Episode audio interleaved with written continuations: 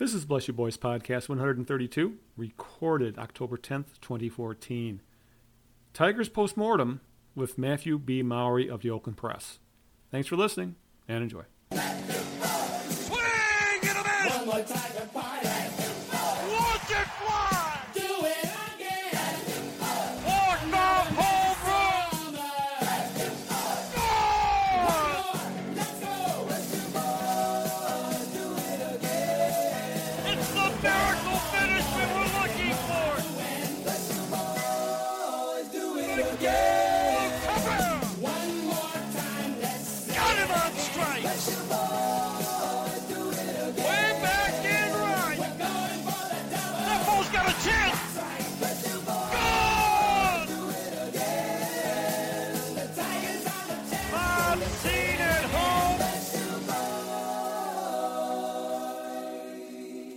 Welcome to the Bless You Boys podcast, where the editorial staff of BlessYouBoys.com, SB Nation's Detroit Tigers blog, talks about the past week of Detroit Tigers baseball and whatever else happens to be on our minds when it comes to the major leagues.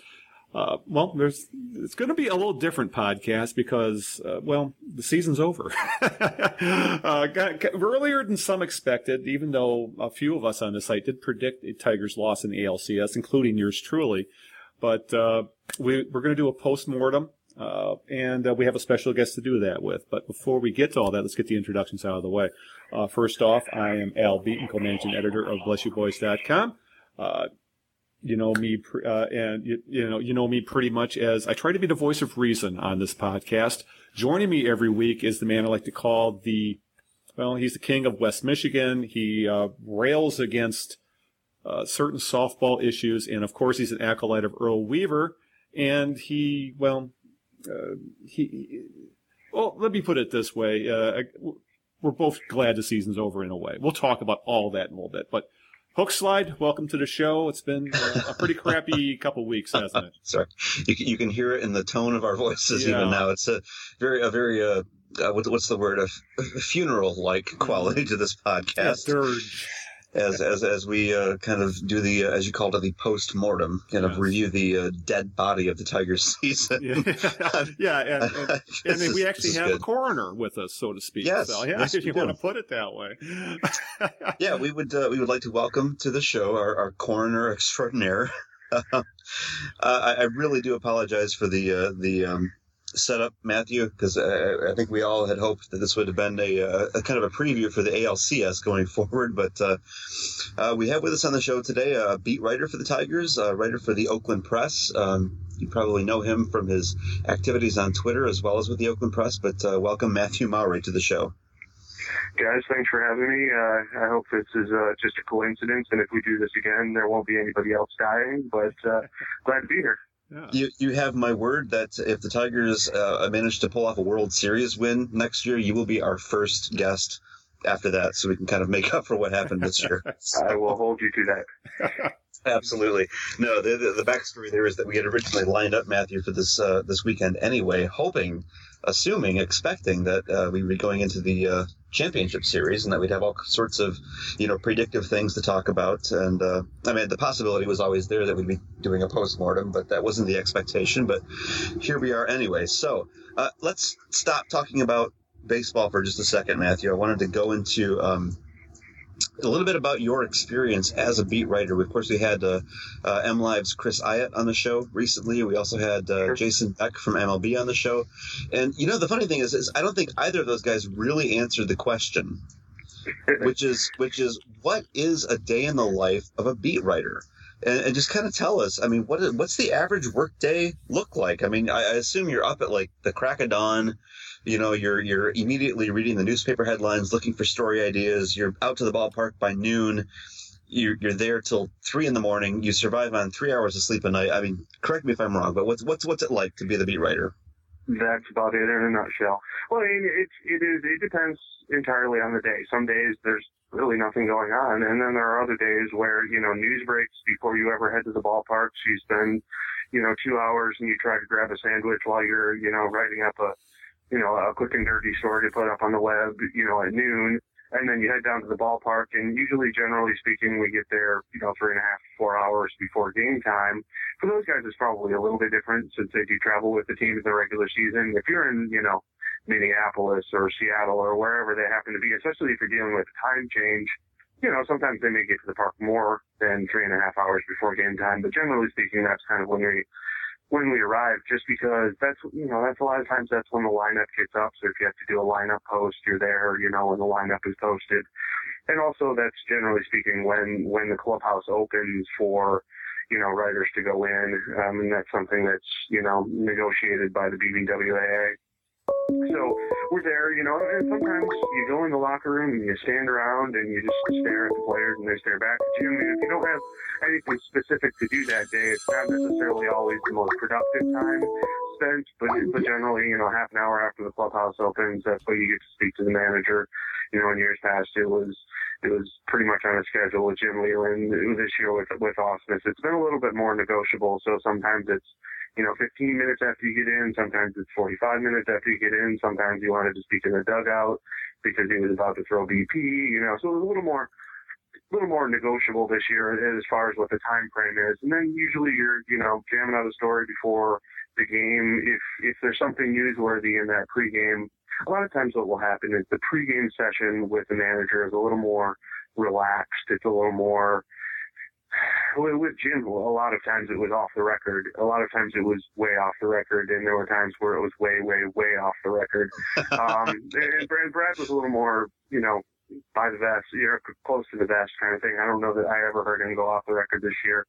Um, but a lot of times that's when you get the more candid responses, or you can go down a tangent. You know, one of the ones that uh, Tom Gage from the Detroit News brought up, and it was one that I hadn't even thought about it until it was brought up, and and then once once it became you know something that that Ausmus had talked about, you know he he got Ausmus to talk about the home run he hit in the game that ended up being you know very newsworthy recently because it was previously the the record for the longest playoff game at 18 innings, but he hit the home run for the Houston Astros in the ninth inning to send it to uh, extra innings against the Braves, and, and it was one where he talked about you know kind of not really celebrating in his head because he was already concentrating on the hitters they were going to have to face in the, in the uh, top of the 11th.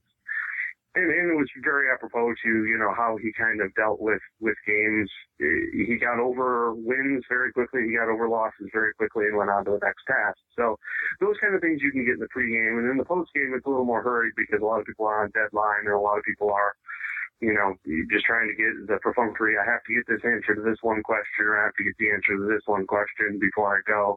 A lot of times the pregame is where you can kind of explore a little longer and, you know, go down, go down a couple more rabbit holes if, if you're, if you're searching for a, for a longer answer. They are long days. They're usually generally 13 hour days because, you know, once, once the ball players wrap up their day and once they go home, we're usually sitting around in the press box for another two hours kind of made me laugh last year when we were uh, a couple days before the trade deadline.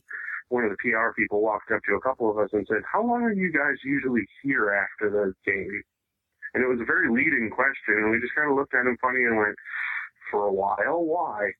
you might want to stick around. Yeah, and that was the day that they ended up trading for Iglesias. So we ended up being there that day until almost five, you know, banging out a couple more stories because the the trade itself didn't break until twelve thirty or one, I believe, if I remember correctly. And then we got Dombrowski, and then, you know, it was like the cycle started all over again at, at one in the morning. So some there are days like that where it's you know just just hectic from from stem to stern, and there are other days where you know you get your work done and you go home and it's not really all that much different from a different job. So, I mean, let, us just stay on this topic for for a few minutes here, um, because you know it, it, seems at the outset that that might be the dream job. You know, you, I, I assume that that uh, you were a baseball fan prior to becoming a journalist. Is that okay? So you know, speaking for you know, as, as a fan from that perspective, you know, I'm saying, wouldn't it be awesome to just you know, that that's my job. I get to be at the ballpark, you know, uh, most of the games at least. I know you're not there 162 games out of the year, but you know, I get to watch baseball for free and get to talk to the players up close and so forth. But I would imagine that after a while, that you know that that uh, polish begins to wear down a little bit and it begins to feel more like a job. So tell us, I mean, like, what are some of the pros and the cons? How do you keep this from being a job? How do you keep the magic?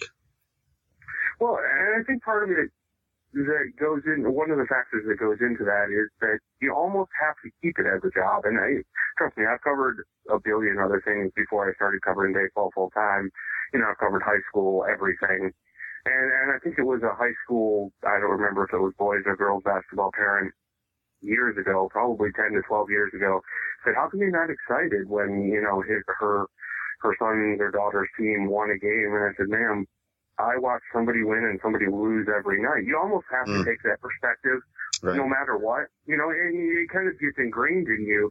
And, and a lot of times you'll hear sports writers say, I don't root for the team, I root for the story, or I root for done. You know, they just kind of want, want the game to wrap up and whether it's win or lose. So you don't get emotionally invested in that. And since you're not emotionally invested, that kind of helps you ride that up and down. For us, it was up and down. You know, as sports writers, it was up and down this year because there was, you know, there were periods of drama and there were periods of, you know, silly drama sometimes. And, and then there were periods of, you know, where the team was going pretty well and nothing was going on. But we don't necessarily ride the rapids the way, you know, a fan does. And in, in a lot of cases, we ride it a little bit more like the team tries to, or at least like they try to portray that they do, where, you know, they're a little more even keeled, and we've got to kind of be the same way too. I mean, if we if we come across as, you know, this this affects me because this loss, you know, hurt me to my core. That's really. I mean, you, you gotta you gotta pull yourself out of that and and actually do your job, and you know, so you end up not really necessarily having those same kind of you know feelings about the actual game itself. But, but you're right. At its very essence, yes, I'm sitting at a ballpark with a very, very exceptional view of the field. I get to do it for free every day. I don't have to buy season tickets, and I get to watch, you know, what's a, what's an incredible game sometimes it gets old. Sometimes, you know, you get in a funk where there were whole seasons, you know, a couple of seasons ago, 2012 was not exactly an enjoyable season to cover the Tigers simply because they were trailing all year long almost to the White Sox. You know, they had that hmm, span mm, early right. in the year where they couldn't win back-to-back games to save their lives, and every time anybody asked a question about it, Jim Leyland bit their head off. And, you know, we were right down to the end of the season a little bit like this year, even where you know there are questions about, okay, well if they don't make the playoffs, did Jim Leyland survive this? So he was getting testier and testier each and you know every game, and that was the first season for Prince here, and he was testier and testier. And, you know, it never started out as an overly gushy relationship between Prince and and and us, but it was you can only ask the question and get it's baseball as an answer so many times before you just go, okay, well, I'm not gonna, you know, I'm not gonna go out, I'm not gonna try to get water out of that well anymore. When you end up having a season where a guy like Jeff Baker, who is here for three weeks, be almost the team spokesperson, that tells you kind of how tight that team was and how kind of, uh, it's, it was just it wasn't a fun team to be around. There was a lot of negativity. It seemed like there was a lot of bitterness. And if you recall, that also was the, you know, the season that one of their primary leaders, Victor Martinez, wasn't there. He stopped mm-hmm. in a couple of times, and the couple of times that he did stop in, seemed like he lifted everybody's spirits up. But the rest of the time, it was not necessarily a joyful team to be around. So there, there are times like that where it can get a little tedious as far as, you know, there aren't a whole lot of guys on on the team that you just want to walk up to and strike up strike up strike up a conversation about you know how how's your how are your kids doing or you know how how was your vacation over the you know the All Star break or, or whatever it is. There are a couple of guys on the team, but even then they get kind of they get kind of weary of being the spokespeople, so to speak, and and so it just it can it can be a grind. It can be ones where you know I think the players will admit sometimes that they're like a family and they annoy each other by the end of the season. It can be that same way with us. We can get annoyed by them and they can get easily annoyed by us within the first couple of months. So that part of it, yes. When when you look at 162 games plus, you know, spring training plus plus, you know, theoretically every year after you keep going in the playoffs, it can get to be, you know, a little a little old by the end of the season. And, and so once you're into the uh, the playoffs and that's all you know said and done, it's over with. Uh, I, I assume you just shut down for the off season, right? You don't you don't work until the spring. yeah, I wish.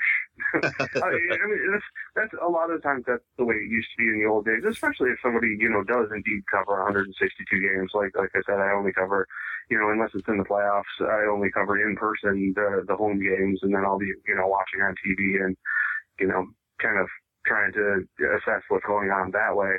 But during the off season, a lot of times, you know, it used to be when we when we would do all of our pagination for the sports section at the Oakland Press. I would do a lot of that in the winter.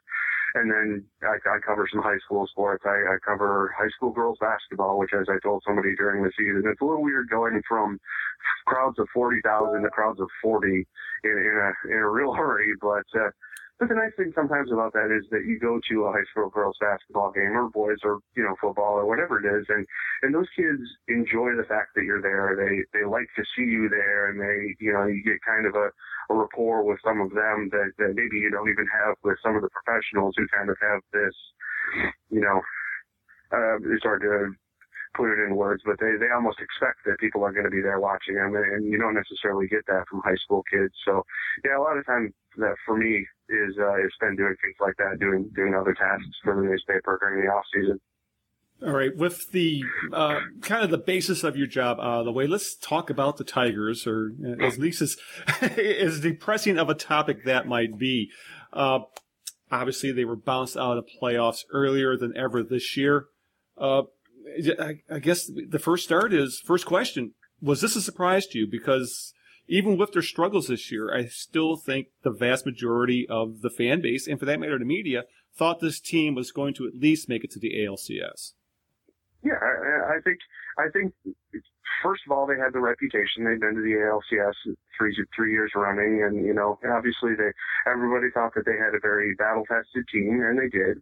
Everybody thought, you know, this is a team that got pushed right to the end of the season, and theoretically, those kind of teams, a lot of times, you know, like like a wild card team, if you get pushed right to the end of the season, you're still playing your best baseball, and you know, teams that clinch it early don't necessarily have that advantage and I think everybody looked at the makeup of this team, and it still is. I mean, you look at the blueprint for this team, and minus obviously those three guys that got hurt in spring training that they had to play the entire season without, this still was a team that had a World Series caliber roster or an ALCS caliber roster. I mean, it has one of the best rotations in baseball on paper. It has one of the lineups, best lineups in baseball on paper. But when those things don't perform up to their paper reputations, that that's what you get. You get you get a series like this where you know you're you're bounced out early because I think every everybody looked at the Tigers and they said, okay, well they've got a, a rotation set up to win in the playoffs. You've got you know theoretically you can trot out your three former Cy Young winners and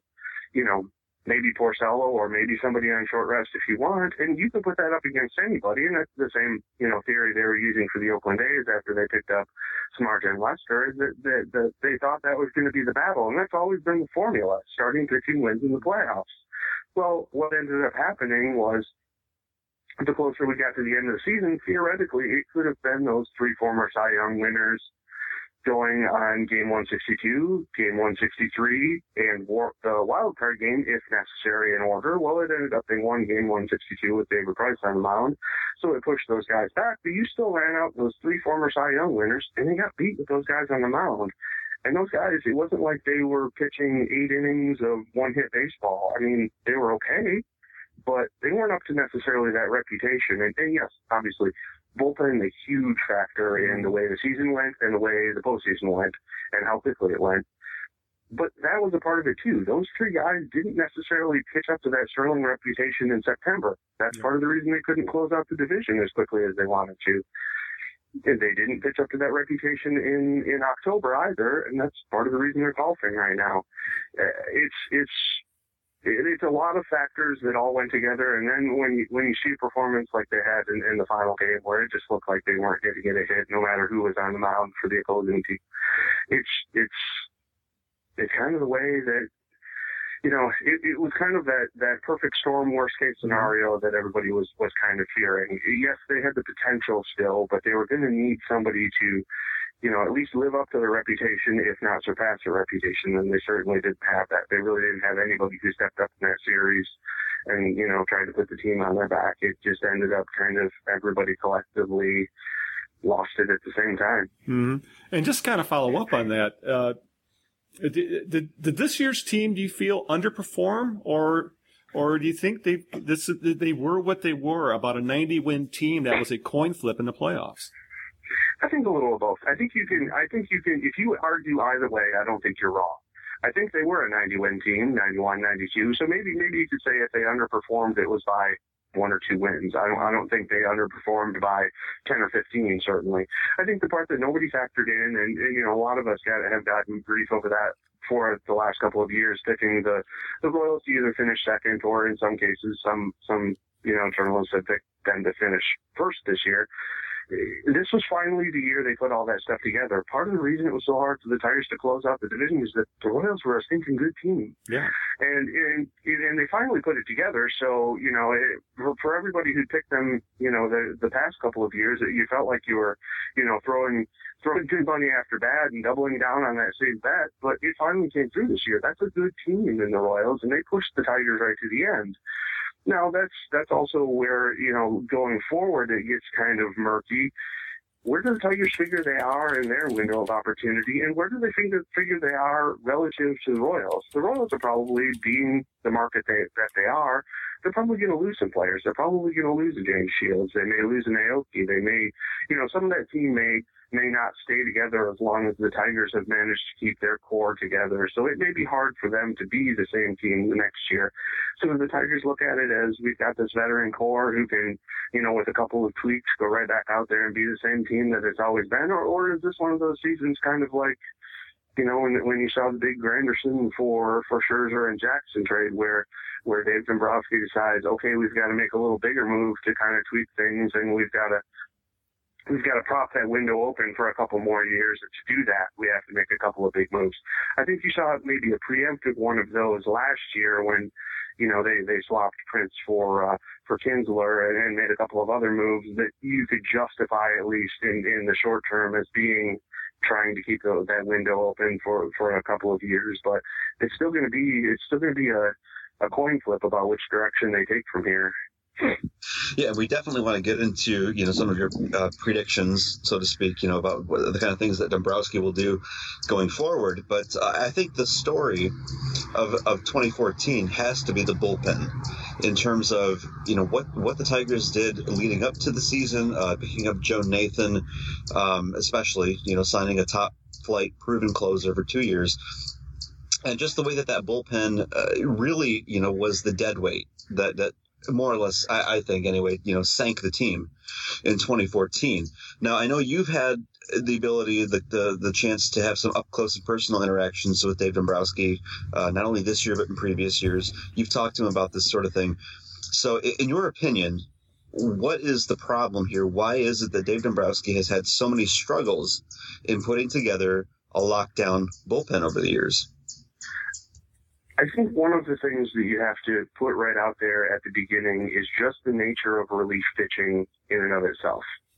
Relief pitching is so hard to predict from year to year to year that it's hard for you to gamble on somebody who just had a very good year and hope that they continue that in your uniform. See, as you said, Joe Nathan, who realistically, statistically, last year was one of his best. Now, obviously, you, you look at his his age and you kind of wonder, you know, how, how much of a fluke was that with as old as he is and how much is that going to come down? But re- realistically, when you look at the two options that were out there for that quote unquote proven closer, it was he and Brian Wilson. Neither of them had a good year. So even if they'd gone in the other direction and, and gotten Brian Wilson, you know, it, it may have ended up just as poorly and obviously a, a, big portion of the reason the Dodgers are sitting on the sidelines now is not always for the very same reason as the Tigers that, that their bullpen, you know, it, it didn't come together like they wanted it to. I, I, think some of that is just just that very fact that you're trying to gamble on um, on, on something that's a very very inconsistent proposition anyway. I remember, you know, when when the Tigers first signed Joaquin Benoit four years ago that that was considered a very risky proposition just because you were basically saying, okay, a guy with a, an extensive injury history, you're banking on an extended contract for this guy, and you're banking on the couple of good seasons that he had in Tampa are going to continue. You know, if you do that for a one or two year deal, your exposure to that risk is not as great. But when you do that for, you know, a three or four year deal, then you're exposing yourself even more to the probability that that may not pan out it may pan out for one of those years, but it may not pan out for the entirety of the contract. And frankly, what they got out of that Joaquin Benoit contract is almost amazing given the fact, you know, that it is so inconsistent. It's so hard for relief pitching. I mean, you just look at a guy like uh, Fernando Rodney. His career is basically almost over. Goes to Tampa, reinvents himself, mm-hmm. becomes mm-hmm. a lockdown closer, and all of a sudden he's the guy. And then last year, where he came right back down and was Fernando Rodney again. And realistically, when you went into the off season, I think there were a lot of people who might have thought, I know the Tigers kind of looked at him the year he went to Tampa and, and would have liked him back in the bullpen as a setup guy or as a seventh inning guy. I don't know how many teams were necessarily giving him a chance as a closer while he goes out to Seattle and reestablishes himself. And it's kind of a, you know, okay, so right now are we going to get odd year Fernando Rodney or are we going to get even year Fernando Rodney? I think that's part of the problem is that you can never necessarily, you, can't necessarily tell or extrapolate how a relief pitcher is going to do just simply based on the last season because there's never that much continuity from year to year to year. Now, if you happen to have one of the great ones, if you have a Kimbrel, if you have a Mariano Rivera, obviously those guys are exceptions to that because they're dreadfully consistent from year to year. But by and large, relief pitchers aren't. And, and when you're constantly gambling on, I got to go out and buy the best relief pitcher in the market, which is essentially what the Tigers have been doing since mm. 2006. They've been, you know, investing you, you can't fault Dave Dombrowski for not investing in that portion because they've routinely gone out into the market and, and overpaid, as some people said, for a Benoit when they got him, and overpaid for a Valverde, some people said when they got him, and paid, you know, 20 million for, for Joe Nathan. They've thrown money at it. The part of the problem is, like you said, it's not, it's not produced the results they were hoping it would. Some of that is just the constant churn and, and quite frankly, some of it is the inability to produce those guys from within the system. I don't remember how many years ago it was that, that Dombrowski said you had all of these relievers on the horizon. None of those guys have panned out. Everybody who's come to Detroit and had even a modicum of success has basically been a free agent that they brought in from the outside. It would certainly help if you had some reinforcements from within your system, and really the Tigers have not produced that either you know, Bruce Rondon may have been one of the very first guys that they were going to bring through their system and have be a very valuable contributor to the bullpen. And obviously that, you know, injury waylaid that plan this year and, and a little bit it did last year too. So it's, it's, it's a lot of, it's a combination of different things, but you're right. That's, that's the one thing that, that Dave Dombrowski has been throwing darts at that bullpen, you know, trying to get it right for basically basically most of the time since 2006 and, and very infrequently with the exception of, you know, a couple of things like the Benoit signing and, and Al Albuquerque. That was a heck of a mm-hmm. minor league signing too Dombrowski and Al Avila. But by and large, most of their darts have missed the target. Yeah. And to, and to follow up on the controversial areas, I guess we could go with the manager as well because uh, about 11 months ago, uh, Jim Leyland, I guess, kind of surprised us all by announcing his retirement. And Dave Dombrowski inked to a contract was pretty much the hottest candidate at the time. That would be Brad Ausmus, even though he didn't have a lick of managerial experience. Say, take that short stint in the World Baseball Classic out. Right. Uh, right now, the the opinion about Ausmus' performance this past year really seems to be have divided the fan base, uh, especially now that Ron Gardenhire just happens to be available. Uh, so and we even had a post on the site, you know, say maybe the Tigers should look into making a change at manager because Gardenhire, uh, a very established uh, winning manager, you know, take those last four years out of the question, is available. Right. So, what kind of a grade would you give Brad Ausmus? And do you think there is a possibility of a change at the helm for next year? I would have said if they had not made the playoffs, you know, much like I said, you know, when we were talking about 2012, if Leyland hadn't made the playoffs that year, he would have. I think all bets would have been off if if they hadn't made the playoffs. I think in some respects, making the playoffs gave him a little tiny modicum of, of job security that he might not have had otherwise. But you're right on, on that, that Gardenhire thing because one of the first things that Dombrowski told us when we were discussing the managerial opening was that this year that being last year, when they were looking for a manager, there wasn't a Terry Francona on the market. You know, in, in some in some respects, the timing for Leyland didn't really help the Tigers any because there there wasn't a there wasn't a veteran guy who was an easy plug right in and you know let go with a with a veteran group that had high expectations. There wasn't a Gardenhire available. There wasn't a Francona available last year. There was a year before, and is the year after. I think that has some credence in the fact that I think that's what they would have preferred to do. I mm-hmm. think they would have preferred to have somebody had there been one available and realistically, I'm not sure Manny Acta falls into that. You know, he was available last year, but I, I don't know how much, you know, you would, he's certainly not in the class with the other two guys. So I don't know that you would put that in there, but I think they would have preferred to have a veteran hand at the helm last, you know, for this very season. Mm-hmm. I'm not sure how much of a difference that would have made. You know, they, always talk about a manager making maybe, you know, plus or minus four or five games in a season. So maybe you're looking at, you know, if you think Brad cost them a couple of games, maybe you're looking at a 94, 95 win team. Well, that that still puts them. I believe that still would have put them as the third seed. Uh, I can't mm-hmm. remember what the what the Angels would have had. So it's it would have been not a lot different as far as seeding in the playoffs. And it, I, I'm not sure, you know, the the in game and in season moves may have been a little different, but uh, but in some rec- in some in some ways, Ron Gardenhire is also a little more of an old school guy who's probably going to use his bullpen in the very standard traditional ways that Brad did too. So you're probably not going to, again, you're probably not going to see your, your closer in the highest level leverage situations. You may not, you know, you're probably not going to with Gardenhire see whoever the closer is in the seventh and you're going to see him in the ninth and you're going to mm-hmm. see, you know, the setup guy in the eighth. So in that, in that respect, I think, there would be a lot of similarities. It, the manager is always going to be that guy. I know there are a lot of people who, who, you know, had, had very strong feelings about Leyland, both positively and negatively.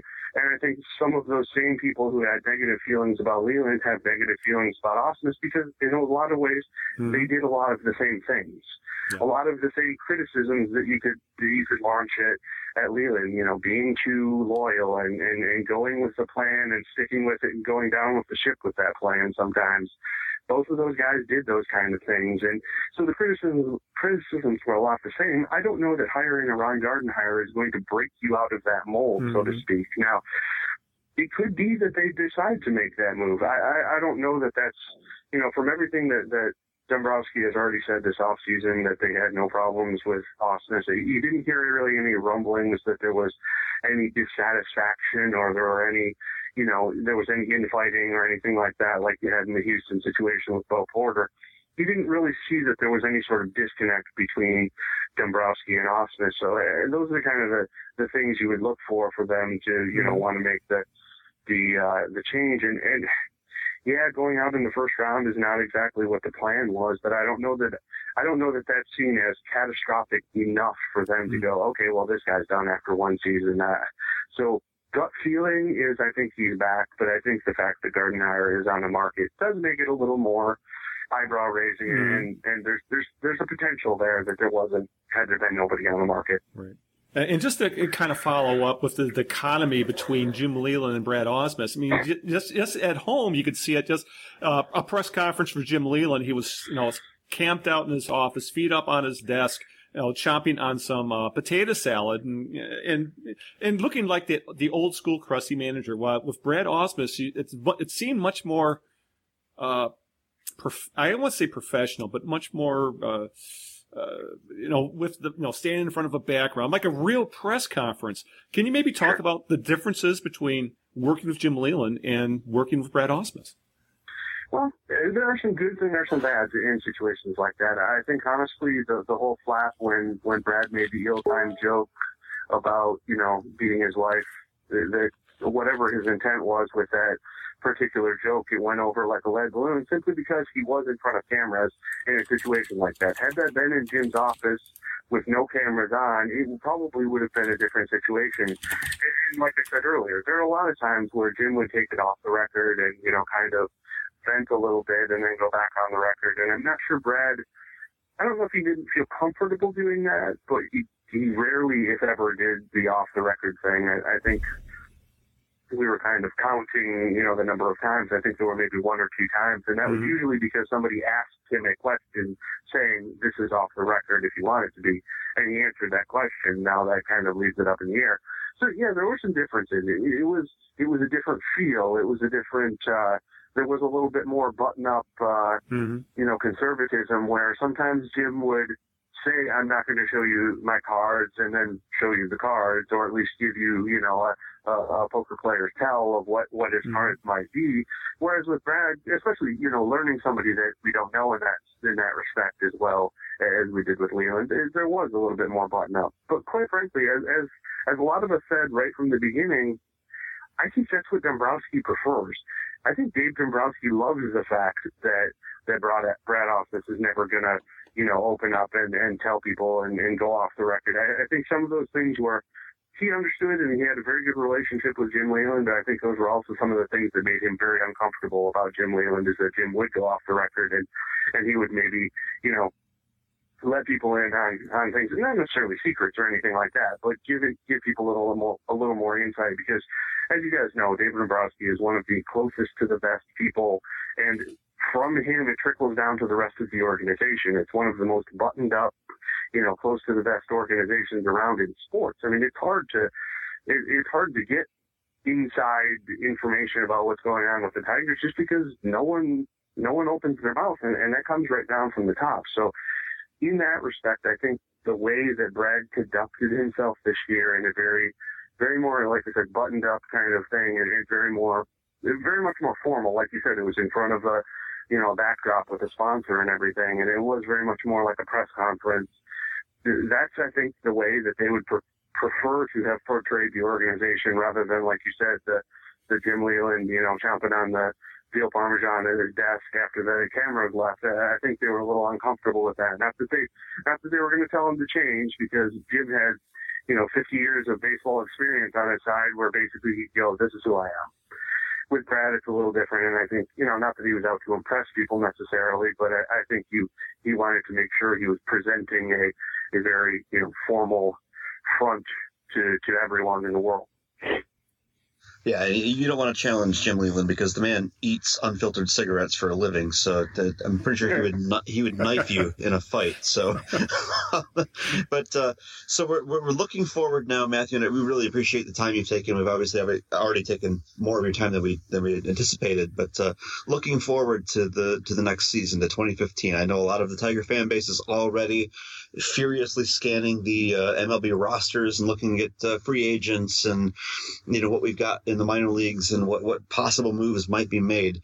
And it seems like in the last couple years, there have always been one or two quote unquote blockbuster trades or moves, maybe not necessarily trades, but, uh, you know, big moves that Dave Dombrowski has made in the off seasons, whether that's, you know, unloading Prince Fielder, or signing Joe Nathan, uh, adding uh, Torii Hunter to the, to the roster. Um, in your opinion, what are the what are the top two or three moves that uh, Dombrowski will make in this offseason to kind of shore up the team for another, uh, hopefully another deep postseason run. Well, I, th- I think that the part that you have to get into beforehand is where the mindset is of Dave Dombrowski, and, and frankly, where the where the mindset is of, of the owner Mike Ilitch. If they're still going to stay in that win now mode, which they've been in basically since they had. I, have always argued that 2006 was too quick because they they had not really laid the foundation, you know, organization wise, of of having a farm system that was really seriously going to support you know, a major league team. So they've been in win now mode since then, which means they're burning through prospects left and right because every one of these trades takes two or three of their top prospects out of the system. So those guys are never helping. You know, some of those, some of those, a lot of those guys have never panned out. But realistically, what's happened is that they've been in this win now mode almost since the start, since Dombrowski, you know, took over the reins from Randy Smith. That they've they've been in this very, you know, focused environment of trying to do everything to win now. And I would I would venture a guess that that's probably how they're going to stay, just based on you know how badly Mike Ilitch wants to win a title and how much everybody wants to win one for him in the organization. I would bet that that's how they're going to do. So very likely you could see a couple of tweaks. I would I would think that that that would probably be the more logical route is that, you know, you're probably going to wave goodbye to Max Scherzer and get a draft pick in return conceivable that same thing could happen with Victor Martinez if the bidding gets too out of whack and, you know, somebody offers him, just ungodly amounts of money or a long contract, you know, into his 40s. I don't know that the Tigers are going to match that. So conceivably, those could be the big moves on, in, in one respect, in that you, those guys move on and you get the draft picks in return for them. Could there be a big trade? Uh, you know, I've heard it kicked around, and I heard it kicked around right after the, the Prince Field and Kinsler trade that, that Kinsler maybe wasn't a long-term fit for the Tigers. You know, it was kind of a a, a middle of a process of kind of spinning down that big bad contract that they had with Prince into a less bad contract with Kinsler, but that eventually probably will look like a pretty bad contract. So maybe you you take his potential Gold Glove season and you spin him off for a couple of things because. As we know, they've got some some middle infielders finally moving through the mm-hmm. system that they could plug into that spot you know, maybe maybe you go after a corner outfielder, or maybe you go after a center fielder, because God knows I don't know that how the Tigers can justify going through 162 games of Rajai Davis in center field. As mm-hmm. nice a guy as Roger is, he's a complimentary piece, and I don't I don't know if they can do that now you're right. It's been it's been Dave Dombrowski's mo wherever he's been to kind of make those big splash deals, whether it's a signing early on in free agency or whether it's a, a couple of years ago it was a re-signing of Anibal Sanchez, um, where where that's the big splash news, and then they kind of have those headline trades. I was having a discussion, you know, I, I kind of wrote out a ten point plan of what I thought the Tigers should do, and I was having a discussion with somebody on Twitter who compared that to waiting for Christmas and opening up your presents and getting socks I would I'd advocate that the Tigers have all of the nice dress suits that they need and all of the big contract players that they can handle at this point. They need some socks. They need some some bullpen arms. They need two, three, maybe even four bullpen arms to really flesh out that bullpen into a legitimate major league unit. And they may need to look at ways to, you know, figure out the center field position by getting a little younger, maybe and trading for somebody or you know, figure out what they're going to do post Victor Martinez and then go out and get a DH. I don't, know that there's necessarily a, a big, huge splash move that they can make that makes a tremendous amount of sense because I think a lot of the splash moves that they could make, either by re-signing Victor Martinez or re-signing Max Scherzer or re-signing both, would be a continuation of kind of that that plan of, of you know keeping those that core of stars intact, well, that's getting very, very, very expensive to do. You have basically a hundred million dollars tied up in a half dozen players right now, and and all that's going to do over the next couple of years is make that whole stars and scrubs kind of atmosphere for the Tigers, where they have a bunch of really expensive players and a bunch of fringe players that, that are affordable on the other end of the spectrum it's a lot of what they happened happened over the last couple of years, where they've got you know a couple of high priced arms in the bullpen, and then a lot of guys like you know Pat McCoy or you know Blaine Hardy, you know guys who who might give you something maybe, but aren't guaranteed to because they're affordable. Those are the guys that you can ship in and out because because you can afford them because all of your money is allocated toward, you know, a Joe Nathan in the bullpen or, you know, a, uh, having a rotation with three or four guys that command $20 million a year. That, that takes its toll after a while. So I, I think it's conceivable you could see another spin down kind of move and, and you could see a guy like maybe Ian Kinsler headed out of town and see what they can get for him. But other than that, I don't, I don't necessarily see a, on the horizon for the Tigers. I think I think they may end up with one of those off seasons where, you know, it's it's a series of smaller moves and smaller deals just to kind of fill in the cracks. So if you had to predict, and we're going to put you on the spot here because we like to, you know, make people go on the record with predictions that will eventually be proven wrong. Um, if you had to predict what that one big move is going to be, would you lean more towards, oh, they signed Victor Martinez for four years and that's the biggest move they make? Or would you predict that they're going to do something crazy like, uh, I don't know, go after uh, Jacoby Ellsbury in center field, as unlikely as that may seem? Something along those lines. I that's conceivable. I, I, don't know if there's any reason to think that the Yankees would be willing to move him after just one year. I think that that's a very good, a very likely possibility, though, that there is somebody that they trade for, yeah, to, to kind of fill that center field role. That, but I, I'm not sure how enamored they were with Austin Jackson long term. But once they took him out of that center field equation, they really did not have a legitimate major league center fielder. So I would not be shocked if they do make a move somehow.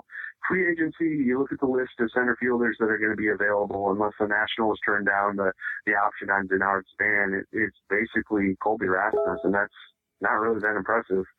Um, but there are a couple of guys. You you look at a couple of the outfields around the league, Boston being one of them, you know, St. Louis being another, where they have a log jam of a lot of players, and they might be willing to move one of the guys that have been, you know, either a disappointment or or maybe kind of stuck in the middle. You know, maybe you could see a Jackie Bradley Jr. spring free, or maybe I guess if you make it a bigger deal, it could be a Mookie Betts or somebody like that, young, or it could be a Peter Bourjos who, you know, the the Cardinals traded for yeah, I th- I think if they end up making if the Tigers end up making a big splash move, yeah, I think it will be mm-hmm. Victor Martinez for four years. But I think the more important move maybe if they make a com- kind of a complementary move, maybe a, a secondary move, and and pull a trade off for for somebody who can kind of plug that gap in center field until a guy like you know Austin Schotts or a guy like you know Derek Hill is, is is ready to take over. But that's that's three or four years from now, so you kind of have to kind of have that middle plan, and I don't think they really have that at the at the moment. All right. Uh, well, to kind of wrap things up, uh, we obviously we run over, so we I, and you have a child you need to take care of. so, uh, work uh, obviously they can find your articles at theoaklandpress.com, of course, in the uh, in uh, in print. At, you know, in your local newspaper in the in the Oakland Press in Oakland County, but how can they follow you online? Where's the best place to find everything you do? Uh, best place is to find me on Twitter at, at, at Matthew M A T T H E W B M O W E R Y, and and I'm almost always on Twitter. I have it going, you know, all the time. So anybody can ask me questions there. You may not like the answers I give, but uh, I will. I will at least respond to your questions, even if they're not the not the answers that you like. Or or you can email me at matt dot m o w e r y at oakpress o a k p r e s s dot com. All right, awesome. And and, and Hookslide and I can uh, vouch for Matthew. He's a great follow on Twitter, very entertaining during games, and uh, let's try and boost his follower count. So uh, please uh, follow Matthew. So thanks again, Matt, and uh, hopefully we'll have be able to talk about a more pleasant topic next time we have you on. Sounds good. Thanks, guys. Thank you. Well, Hookslide, post mortem done. So yeah, re- remind me that I did promise Matthew we would have him on for the World Series win next year. so, yeah, I'll write that down right now. okay. Put it on the calendar. So yeah, yeah. So, uh, but yeah, it's uh, we've kind of uh, we've hit uh, kind of like the grand slam when it comes to media guys who follow the Tigers at this point. So it's. Uh, I think Matthew was a nice way to kind of cap, put a capper on our our beat writer tour and our you know the 2014 season in a way because realistically it's all about 2015 now so right but before right. we get to 2015 no uh, you just want to say yeah. cer- certainly we're gonna um you know even with the season being over we, we still have podcasts to record for the off season and uh you know I'm, I'm kind of pledging to our, our listening audience that we will have uh you know continual visits by by some of these same guests. We'll get them back on the show mm-hmm. in the off season to help us kind of work through, you know, the upcoming trades and uh, you know signings and all that kind of good stuff too. Yeah, because right now it's we really isn't.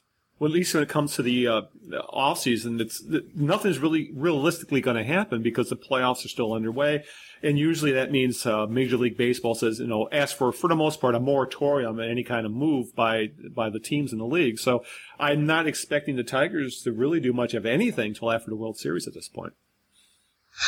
No, I mean, I think that's pretty typical too. I know there's yeah. there's kind of a, a, built-in deadline that happens after the, the World Series is finished. So, right. you know, we, we figure we're going to give them a couple of weeks to kind of regroup and then decide where, where to go from there.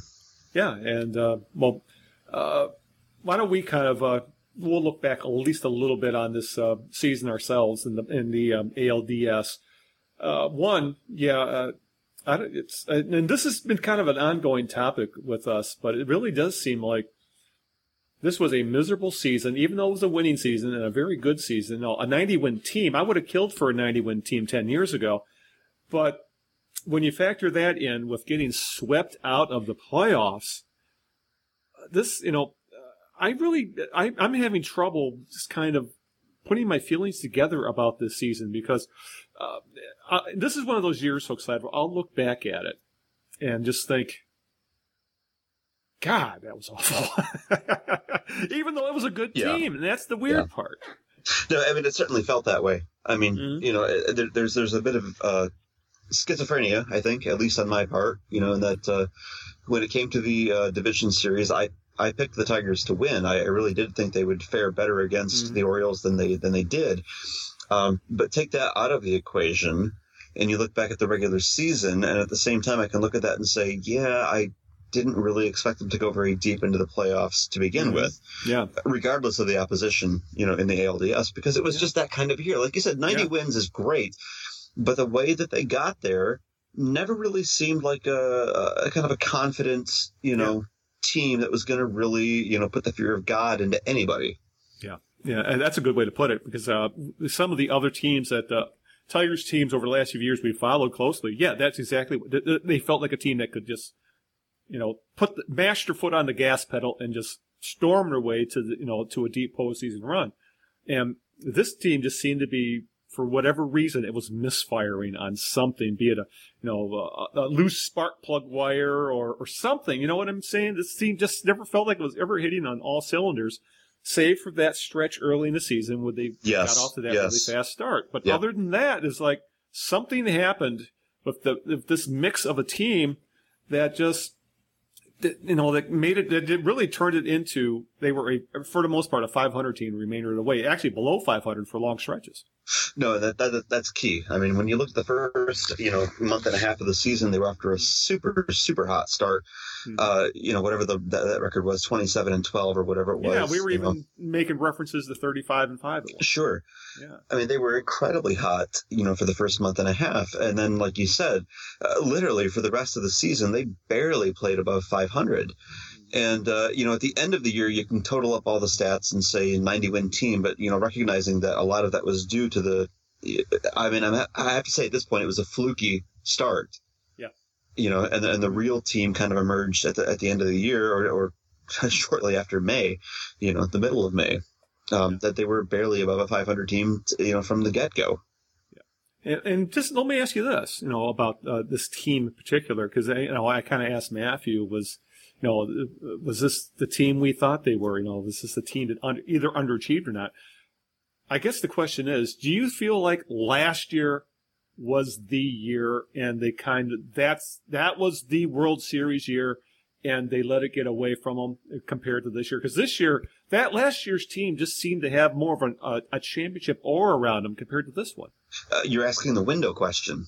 Yeah, I guess you put it that way. Yeah, because it really kind, in a way, at least with the way this team is assembled, it kind of feels like you know if the door. I don't. I'm not going to say the door is closed, but it feels like it's starting to close. Okay, okay. I mean, taking it from that angle, uh, you, you know, with a general manager like Dave Dombrowski, I don't feel like the window is ever really closing. Yeah. You know, any more than a third of an inch one way or the other, you know, in either direction. Uh, because 2015 could look completely different than 2014. And, and, Yeah. and then, you know, forget about 2016, 2017. As long as Dombrowski is the one making the moves, I think they've got that window pretty wide open. Yeah, yeah. Uh, that- but it's see, that's that's yeah. That and Mike Ilitch, of course. If Ilitch is willing to keep that payroll high. Uh, yeah, another good point because we don't know how long you know he's going to be the one writing the checks. Right. Uh, you know, so there is that issue you know on the table. But um, this was just it was a bizarre year. I don't I don't take 2014 as a sign that the window is closing per se. I, I take it as just a very very unlucky year Yeah. in terms of the injuries that hit the team early on. Um, not not even just the outright injuries of you know Iglesias and Dirks and Rondon and, and so on and so forth. Uh, uh, Sanchez, you know, being out Mhm. twice during the year for for Mhm. periods of time. But you know, above and beyond that, you had uh, Cabrera and Verlander, you know, trying to come back from off-season surgeries. So the whole Mhm. thing was kind of, I don't know, just the deck was stacked against the team, maybe Yeah. a, a bit from the start. You'd like to see what the team would look like next year with, you know, Jose Iglesias and Ian Kinsler uh, providing that up the middle defense, Dirks back in left field, uh, Rondon available in the bullpen. Um, and the Tigers uh, able to, um, you know, make some trading moves or, or what have you without having to uh, be uh, reactive. Yeah. In the sense of having to fill holes that they didn't expect to be there, as opposed to being proactive and, and just looking to build the team. Yeah, it's uh, uh, yeah, yeah. When you put it that way, uh, I'm I think there there's going to be some moves made, and I I'm kind of fall on the side of there's going to be a big trade, and it's going to be for a center fielder. I just don't know who that center fielder is because this team cannot go through another season like we saw in the last two months of the year after they traded No. Austin Jackson. They just No. cannot. And the free agent market, when Colby Rasmus is the best center fielder available, Dave Dombrowski is going to have to be burning phone lines to, to make a deal because, you know, either for another Austin Jackson, you know, a highly thought of prospect who's on the verge of breaking through, or, you know, or, you know, like, I, it, it's got to be something like that because the outfield, you know, thank goodness for JD Martinez that he broke through and he's got, he's locked down a, a corner outfield position. But if you ask me right now, I don't know who two thirds of the outfield is going to be next year. And the most important third being center field defensively is an utter question mark because I don't see Rajai Davis being a full time center fielder. No, and I'm not sure that the Tigers ever anticipated uh, Yeah. having to trade Austin Jackson this this season. There were obviously a, a series of, of steps made that led to that decision, uh, and needing to or the the felt need to shore up the starting rotation with David Price. Um, Yeah. You know, so that that's a difficult question. Yeah, and let's not bring up what Doug Fister did in the playoffs. So. Um, no, let's let's yeah, let's not. let's not go there. That that deal was done a long time Yes, ago. It's yes. over. Yeah, that you know what? Uh, I think that's going to be the new uh, John Smoltz trade. Is Oh, the man. Doug Fister trade? That's going to be the one everybody refers back to as, "Oh my God, we should not make a deal because it could be Doug Fister." Well, if, if he goes on to win, you know, multiple Cy Young awards in the next several years, then I will buy you a six pack. Uh, I'm not saying that to say that that's not going to happen, but No, but I'm I'm just saying, no, that's going to be uh, a, a, a bad trade because think about it, the Tigers got absolutely nothing out of the guys they tra- made the deal for, and really and realistically, the jury is still way way out on both Robbie Ray and Ian Krol. Uh, it's just one of those, and obviously Doug Fister had a Doug Fister season. He actually had a career season, and I, you know, uh, and you at this point, it's beating on a dead horse because I guess um, we'll never really know. I think that Hookslide the true reasons behind that trade because uh, there was, you know, there was thought, was it money? Was it the upcoming contract uh, negotiation? Was it the clear money for Max Scherzer? Or you know, was it that he is just so in love with Robbie Ray that was the cost? I don't think we'll ever ever find out the true reason for that deal. nope, nope, you, you can't. I mean, because Dombrowski, like like uh, Matthew was just saying, Yep. plays his cards so close to the vest. You know, I don't know if we'll ever get a straight answer, you know, as to why that trade went down. But uh, you know, in in terms of looking back and doing the the true post mortem. Um, you know, I, I would say that this this team slated to be really, really good, but that was predicated on having awesome defense. Yeah, And they that's made- right. He, they really sold that too. They did. really sold it. They knew they were losing some offense, and ironically, the offense turned out to be just as good, if you know, not slightly better than than last year in terms of spreading those runs around. There weren't as many blowouts, but they seemed pretty consistent throughout the year, uh, and led the, the the American League in many of the meaningful categories offensively. But the, the the sticking point was the defense. You know, it was supposed to be a better team defensively, and the injuries killed that. And so I feel like 2014 will always be the the, the, the question mark season of what could have been yeah, you know, if they had had Jose Iglesias at shortstop, if they had been able to keep Austin Jackson in center field, if they had had Andy Dirks uh, being able to do a true platoon split with Rajai Davis Yeah. in left field, we'll, we'll never know. I mean, unless, you know, maybe we will know in, next year, you know, Mhm. when some of those pieces are back in the, uh, back in the equation. yeah. I just don't want to go through another season of Torii Hunter in right field. You know, his bat is uh, surprisingly, even though he talk about an up and he had a monstrous up and down season. He, I think there was one month where his OPS was below five. Then he had other months where his OPS was pushing a thousand, but his defense was always, always bad. And uh, you know, you're right because when you factor in the awful outfield defense, and it got much worse after the uh, Austin Jackson trade. Then you factor in uh, the, the the patchwork they had at shortstop. Could you could you have pictured an up the middle defense of Iglesias and Kinsler? Nothing would have got through. yeah, Nothing plus would have Jackson got through. in center. Yeah, and Jackson in center. Nothing would have got through. Even though Jackson, I don't think is quite the defender he was a couple years ago. It was a it's it, no that up the middle defense was looked to be very very good going into the season and really just wasn't there. And let let's not forget Alex Avila part of up the middle defense. Is uh, if you ask me, he's a question mark at this point because of the concussion problems. No, he is, and that's that's a very disturbing you know prospect to kind of look at going forward. Is you know three concussions this year and who knows how many you know in his career uh, it, it's definitely a question that needs to be answered whether they bring Avila back or whether he finally hangs up the gear for the you know for yeah. his career um, but we you know we certainly saw I think both with the Orioles and also with the Royals in the postseason mm-hmm. just how far defense goes yeah yeah you know when you're hitting those uh, you know the BABIP, you know, figure. Mm-hmm. Yeah. When, you're, when, you're, hitting those line drives into the outfield, uh, you know, and, and, they're not falling in for hits because you've got center fielders that can cover, you yeah, know. Yeah, Lorenzo Cain has made some awesome plays for the Royals. For sure, example. sure. Yeah. When those when those guys can cover, you know, five football field lengths of you know ground out there, it's it's a difficult thing. So uh, you know, maybe maybe the Tigers need to kind of refactor and say offense is maybe slightly less important than having really really good defense. Yeah, because uh, you say what you will about the Royals, they can pick it, and that's one thing the Tigers just can't do. But uh, obviously, any kind of postmortem uh, really has to involve the bullpen, as you put it in the show notes. Uh, it's a Hindenburg disaster, ode to humanity, so to speak. Uh, and at times it was. I, I, really did feel like saying "ode to humanity" whenever the eighth or ninth innings rolled around. I really, when it comes to actually fixing the bullpen, I really, no, uh, one one big fix would actually be like determining the proper role for Joakim Soria because I really don't think he's going to his track record and his age. He's not he's not pushing his late. He's not pushing forty years old. He's I think he's right around thirty years old. Joakim Soria would go a, a healthy Joakim Soria that has a, a, defined role.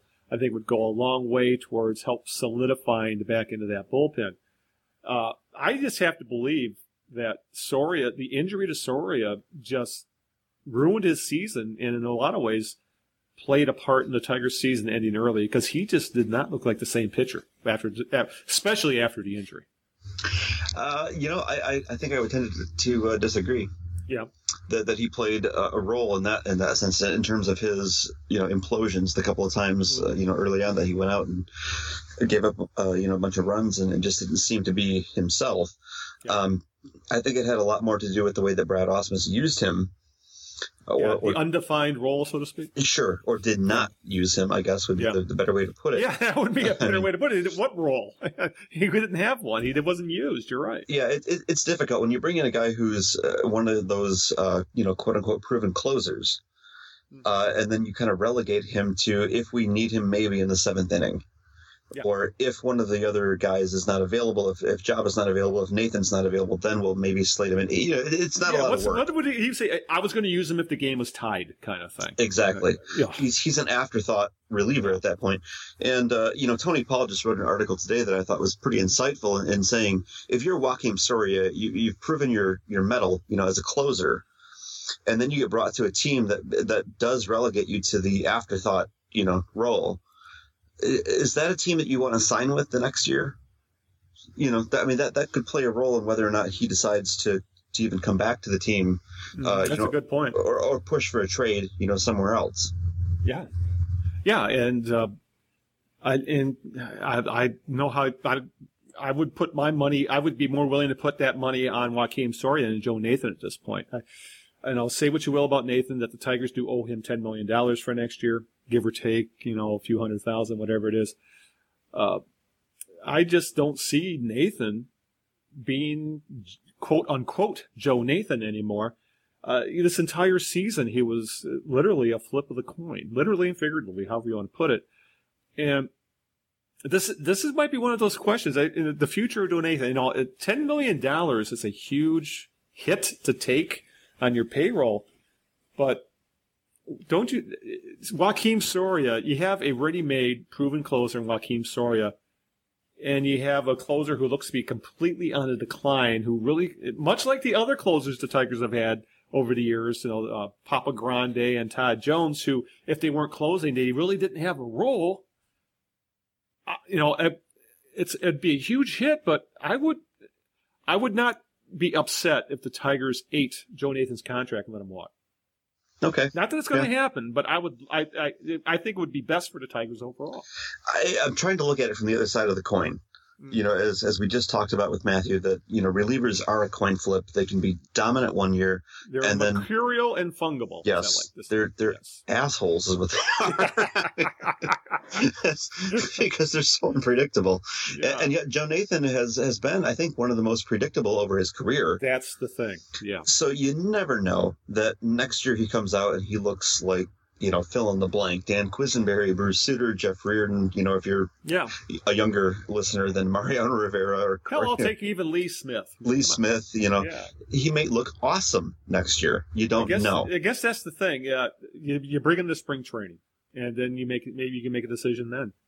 Yeah, yeah. And I, I have a post queued up for uh, sometime this weekend. I'm sure by the time this podcast goes up, it'll already be up on the site. But uh, kind of going into looking at uh, Dave Dombrowski's philosophy on building a bullpen that that's you know we got very frustrated with the way Brad Ausmus managed the bullpen, Yeah. which was very you know robotic. It was very push button. It was very flow chart. In a word, it was it was role based. Yeah. I have a seventh inning guy, I have an eighth inning guy, I've got the closer, and he didn't deviate from that. But my contention is that Dombrowski builds the bullpen exactly the same Exactly way. That way. Yeah. I got to go out and find a closer. Now I find a closer. Now I got to find an eighth inning guy. Now I got to find a seventh inning guy. And because relievers are such a coin flip, it's it's it's too risky. Yeah. To build a bullpen based on roles. Yeah. So Yeah, because as, as Matthew as, as Matthew said, the Tigers did get kind of lucky on the Benoit deal. I mean, they gave him a lot of money for a setup guy, and he proved to be a very, very good setup guy. But he, t- uh, as you're saying, he tended to be the exception to the rule. Well, and Benoit is a great case study for the very point I'm trying to make. That if you Yeah. if sign, uh, or rather, if you build a bullpen according to the, the numbers, the roles, you know, 7th Mhm. inning, eighth inning, ninth inning, uh, it, it's a it's a crapshoot. You're you're rolling Yeah. the dice. There's a great case study that that Dombrowski goes out and signs a proven closer, so to speak. He assigns him the ninth inning role. Ausmus uses Joe Nathan in the ninth inning role exclusively. Yeah. And he fails. Meanwhile, a guy who was traditionally pegged as eighth inning guy in uh, uh, Joaquin Benoit. Yeah. Did you see the numbers he posted in San Diego this year?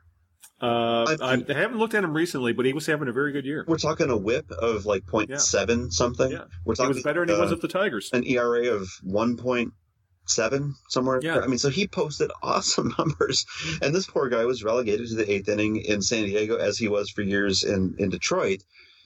Yeah, it's it's like he—that's what he's been pegged as by Major League Baseball. He's an eighth inning guy, even though he was very successful as the Tigers closer last year. Right. And the, and the irony is that if they had, you know, picked up Benoit instead of going out and spending big money on a quote unquote ninth inning guy, Yeah. they would have had way better success with Benoit this year than they did with Nathan.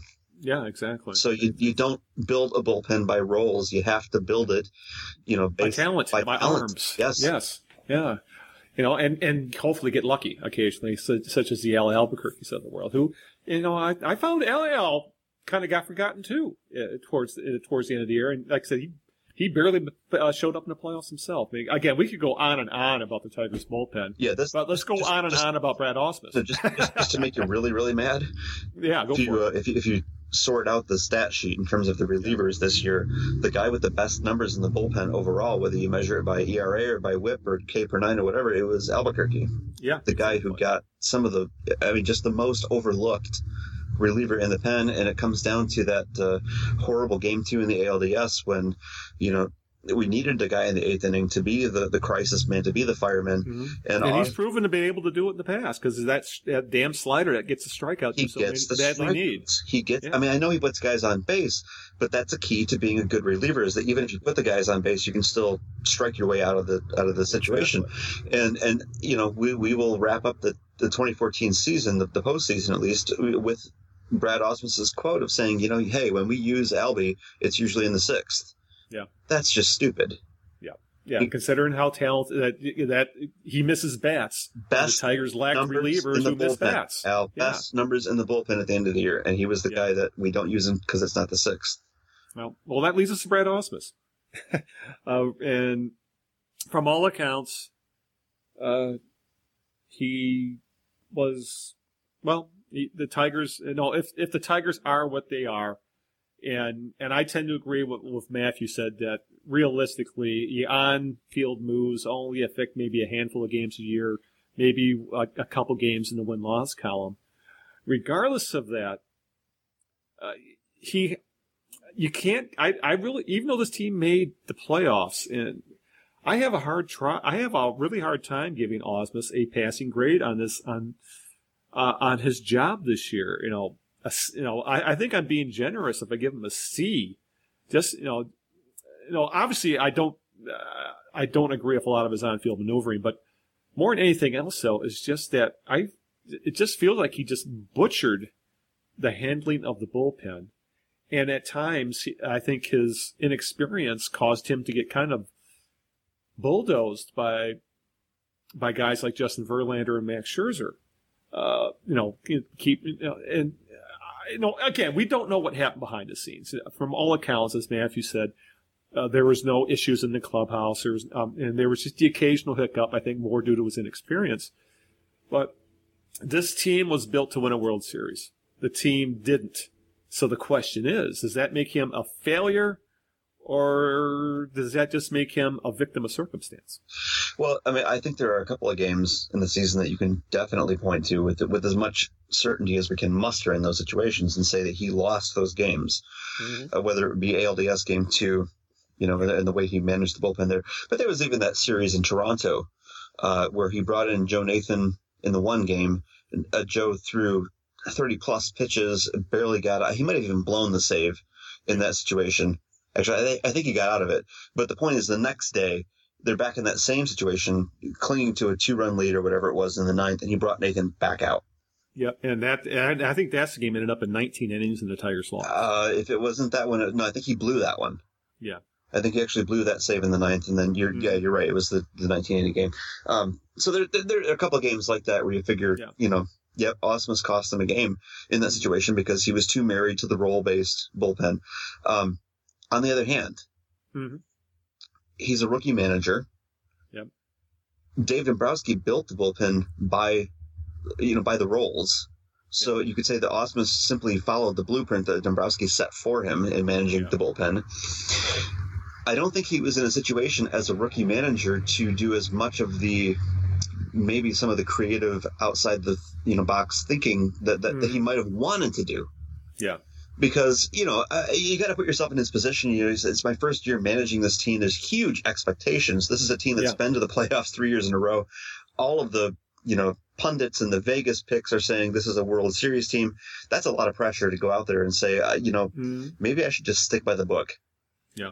And not do anything too crazy off the wall because if I fail in this, I'm going to have a lot of explaining to do. But if I play it by the book, no matter what happens, I at least have the excuse you know, saying, well, I, I mm-hmm. followed the book of management, you know, chapter three, verse 17, you know, so. Yeah. I, well, going to that though, uh, well, do you think he was badly outmanaged by Buck Showalter? Because Buck Showalter, at least against the Tigers, showed he was willing to go outside the box, for example, in his use of the bullpen. For example, the use of Andrew Miller. Right, bringing in the eighth inning guy in the sixth. Yeah, right? exactly. And letting yeah. him pitch two innings and bringing in yeah. your closer in the eighth inning and letting him pitch, Bingo. you know, that kind of thing. Absolutely. I would say, you know, Showalter had a much more um, broad minded view. Mm-hmm. Eh, but, you know, credit to the guys that are also saying, hey, he had more options to work with, too. Yeah. I know there's some of that that, that factors into it, but I think Ausmus had more options than than uh, we realize. Again, we were just mm-hmm. saying Albuquerque was a great option for him that he just right. simply chose not to use. Mm-hmm. So maybe it's a little bit of both. Yes, he had an inferior bullpen to work with, but he also didn't really make the most out of it either.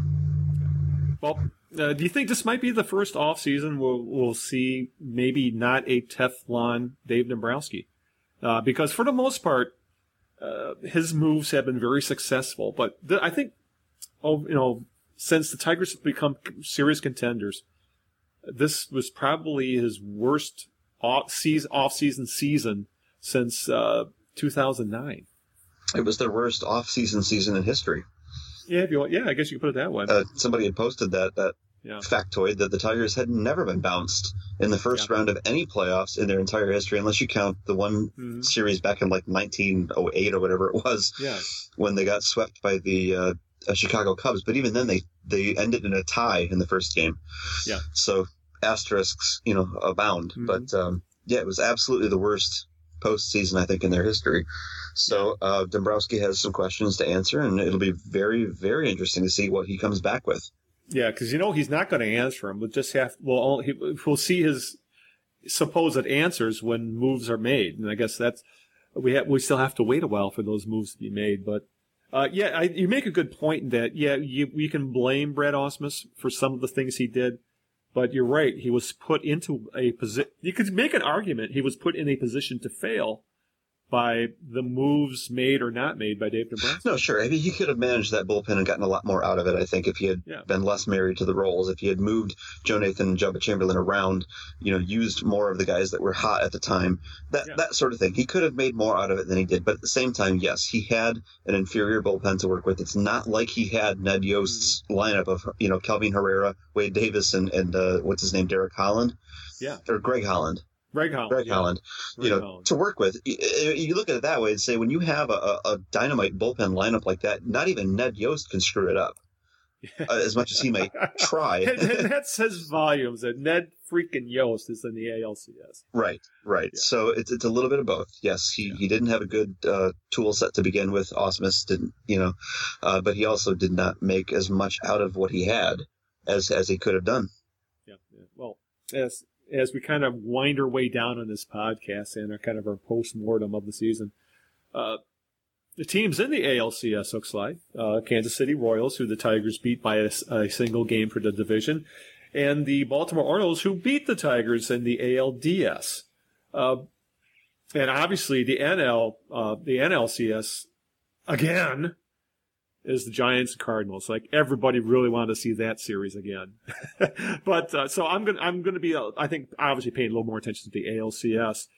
So, uh, how do you, you know as you put it in the notes because you you did the majority of the show note work this week. You put it as it's shaping up to be a World Series of good guys versus bad guys. Why don't you extrapolate on that a little bit? Well, just like you said, that uh, you know, when you take uh, the Wall Street Journal's hateability index or whatever, you know, you look at uh, the way they're lining up the teams that people least want to see, uh, especially because of you know recent performances, uh, playoff appearances. The Giants and the Cardinals have got to be the most hateable matchup anybody could dream up at this point. Uh, personally, I would have much rather seen the Dodgers. Uh, going to the championship series, going to the World Series, Yeah, uh, on the American League side, obviously, then you have two teams that have not been to the World Series since what, 83 and 85, respectively. yeah. You the know, two of the teams that have t- two of the longest pennant droughts in uh, ongoing pennant droughts. Uh, the, uh, I think they're up. Uh, other than I think the Cubs, those are the two longest. right. You know, and so you know you've got two guys in the in the uh, championship series that you kind of want to see succeed, if only for the underdog, you know, Yeah. story part of it. Whereas, you know, I think people are getting tired of the Cardinals and certainly, you know, the Giants, and it's like, okay, um, pick any one of those two ALCS teams, and you're, you know, you're in better stead than if you pick one of the NLCS teams. So, you know, I, at this point, all of my favorites are out of the playoffs. So Mhm. I, I wanted to see Oakland get further. I wanted to see the Tigers obviously get further. I wanted to see the Dodgers get further. They're all out of the Yeah. playoffs. At this Yep. point, I'm considering becoming an NFL fan. God, that says volume. That's huge. right. Yeah, it does. Um, but you know, I, I got in a way I was jealous of Royals fans because they really look the, what they're going through right now feels like how we were in 2006. It does. You know. you know there's ups and downs to that too. I mean, Yeah. it's absolutely a thrilling ride with great moments of, you know, high ecstasy and, you know, getting drunk on champagne. At the same time, you got to believe that's been uh, just an emotional roller coaster for them. So many tense moments. I'm sure the fan base is ready to vomit, Yeah. you know, but that's, you know, that's the price of admission, I guess, for a season Yeah. like that. Yeah. So, uh, in that way, you know, uh, I actually I don't have a horse in a race anymore, as you put it, uh, or a real rooting interest. But uh, at least with the uh, the two fan bases involved in the AL, uh, I'm happy for both of them because you know it's been ages for both these teams to get this far. So No, I just hope really. I just hope it's a really entertaining ALCS. right. And it, And, and it should be. It really should be. comes right down to it. In the ALCS, root for either team, you know, and you've got a good pick. In the NLCS, root for a freaking meteorite That's uh, you pretty much nailed to it. blow them both out. Yeah, yeah, because no one wanted uh, what we've seen in the NLCS. No. All right. Uh, before we wrap up this podcast, folks, I guess we should kind of have a state of the podcast because we're at the end of the season. There won't be a lot of news, and obviously there's a lot of transition going on at Bless You Boys. As uh, Kurt has left the site, uh, a few other people are either leaving or thinking about leaving. So uh, I think we should say right now with this podcast, we're probably going to go on hiatus for a while, just because there's probably not going to be any news to talk about. So I we really can't say for sure when we'll come back. Uh, or in what state status we'll come back in right now. Yeah, I mean, like like you said, the off season tends to be a little bit drier. Um, mm-hmm. I, you know, I know we'll be back. Um, you know, certainly when, when big moves start being made and, and uh, rosters start shaping up, certainly with the winter meetings, yeah, you know, we'll be back online and doing more of that kind of thing. But yeah, um, w- you know, we've had a good run this year, I think, with getting mm-hmm. a lot of good guests on. So yeah. it's uh, one of those cases where I think we can kind of you know, we'll do a couple greatest hits, you know, I yeah. think podcasts and maybe repost some of the uh, Mario Impemba Rod yeah, Allen. Yeah, that was one thing we were thinking about doing, maybe doing a, a cut of the three interviews with the TV and radio sure. guys. You know, we could even do something with the, the beat writers guys we did as well. So yeah, and, maybe and, just to keep the RSS feed alive, so to speak. Right. And, and now that we've kind of established those relationships, um, you know, I do definitely want to just, you know, for our listening audience's sake to say we, we do want to get some of those guys back on the show in the off season get their thoughts, kind of keep things fresh for us a little bit. So, you know, we're not going anywhere, but it, it might yeah. slow down a little bit. Yeah, yeah, like I said, and there are going to be some upheavals at the site. You know, as Rob has uh, uh, stepped into Kurt's stead as as co-managing editor. I'm not sure what, what role I want to want to take at Bless You Boys from here on out. Like I said, Hookslide and I, we I, I, we think we found our niche. We love doing the podcast. That's why our favorite thing to do with the site, and we're going to try and I think try and take the podcast to the next level. So, uh, if anything, just watch watch on the social networks, uh, you know, Facebook, Twitter, you know, and our own personal uh, Twitter. It's at Hookslide BYB and Big Al BYB as to uh, what we're going to do with the podcast. Because, uh, like I said, as Hookslide said, uh, we're really having a lot of good luck with the interviews. I think we're getting some good information, and we want to continue that. So, uh, but we both do need a break more than anything else. We need a break because, uh, as we as we said in this podcast, looks like this season was a grind. It really, really was. It was more exhausting, certainly, than even last year. And yeah, I don't know. Just for me personally, uh, you know, uh, the off season you know, I, have said before, I'm, I'm, uh, I believe in two sports seasons. There's baseball season, and then there's yeah. yearning for the baseball season. so, you know, just, just personally during the uh, late fall and winter, I tend to kind of divorce myself a bit from the sports uh, sites mm-hmm. and so forth, and do a lot more reading and catching up on the summer blockbuster movies that I didn't get a chance mm-hmm. to see and that kind of thing. So, yeah and I will immerse myself in football. No. I'm a huge football fan. I'm sorry, yeah. but you know, I I, I love the Lions, and I covered the Lions uh, as a blogger for a long time. So you are the yin uh, to my yang. yeah, yeah, exactly. I am. If you're looking for the ang- angsty Lions fan, he's right here. So, but you know, it's it's been a fun fun year of the podcast, and like I said, we're not going to disappear. We're just going to. Uh, uh, take a little time off, and and I think everybody in the site needs to take a little. We all need to sit back and kind of like, okay, season's over. Let's get. Uh, I I don't know about you folks. I know. Look how tired we are, and the beat writers. I still don't know how they do it. I don't know how they do it, and uh, if anything, uh, I, I just want to give out so much credit to those guys because we couldn't do what we do if they didn't do what they're what they're doing. No, and that's obviously true of the the broadcasters that we've had on this. Yeah, on the same with them as too. well. Exactly. You got to grind this out for 162 games, you know, and it's yeah. finally over. Geez, guys, enjoy the the break, you know, yeah. in the off season. Yeah, I guess that's the one advantage. Uh, I, you know, if there is advantage to a longer off season as we have now, we get the there's going to be a dead period where nothing's going to happen for the most part. Uh, I, I doubt anything's going to happen with the Tigers. So that's probably why we may take a couple weeks off and see where things stand from there, you know, or, you know, maybe we'll talk about the World Series or if we have an opportunity for a guest, you know, that could change things as well. But for now, I think this is going to put a capper on 2014. And for the most part, any podcast you hear from next will probably uh, be talking about 2015. So, uh, anything else you'd like to add, Hookslide, before uh, we call the weekend? Uh, no, nothing really. Uh, just to say, it was again, it was it was a fun year um, in terms of the podcast, at least. Yeah. Not the baseball season so much, yeah. but uh, you know, I, I, am really proud of what we've accomplished here, and yeah. certainly appreciated our, our listening audience's support and the comments that we get. And yeah. you know, hey guys, we'll we'll be right back at it next year.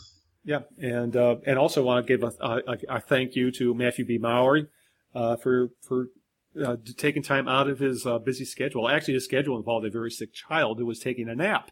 So luckily, we were able to fit him into uh, into the time frame into the podcast. So again, thank you again, Matthew. Uh, and like I said, follow him on Twitter. He's a great Twitter follow, as are most, as are the other guys we've talked to. You know, Chris Iott and uh, Jason Beck and uh, Mario Impemba, Rod Allen, and uh, Dan Dickerson. So please follow them all right. on Twitter. And let's not forget Ben Chiswick, the Whitecaps. Yeah, so. yes, right. Yeah, the, the, our first, uh, really, our first kinda, guest. He was our, our guinea pig. That's right. Guest of all this. So. And I'm, I'm, sure we'll get him back on the horn, uh, you know, also to, to give us kind of an insider's view on the prospects coming up. Yeah, yeah, because that, you know, that's and those that's your stomping grounds. Yes, it is. Yes. All right, let's wrap this up because uh, I'm getting tired, and, and that's another issue of the podcast is that I'm going, I'm dealing with some health issues again, and uh, so I'm. It, it, it's it's just one of those things where I uh, my stamina isn't what it needs to be right now, so. I'm looking forward to just not doing anything for a while. I've, so, I've heard with uh, yeah, cocaine's pretty good for that. Uh, this isn't the 1980s. Okay. Okay. I could tell you about the night. Uh, maybe in another podcast. I'll tell you about what was like in the 1980s and that kind of thing. Because uh, I've been there, and been around the block a couple times. Okay. you know, yeah, I try to live my life like. Uh, like Roadhouse. That my life was Roadhouse. Just watch Roadhouse. That was my life. No. all right, let's wrap this up before I say anything more. Oh boy. So, all right. So, um, Hookslide, where can they find you? Find you online? Uh, you'll find me on Twitter at HookslideBYB, and you can get me at Gmail, uh, HookslideBYB at gmail.com. Uh, you can find me at Roadhouse. No, not at Road. It's at BYB, Big Al BYB uh, on Twitter. And um, with that, let's wrap it up. So. Uh, I usually say until this time next week, but I'll just say until the next time. This is Al Beaton saying good afternoon and good luck along the Hookslide. Really, don't do drugs, kids. yes, I'm going to go see what kind of pharmaceuticals I have in my cabinet before the next Bless You Boys podcast. That'll get him out of the old ballpark. That's good advice. Thanks, big fella.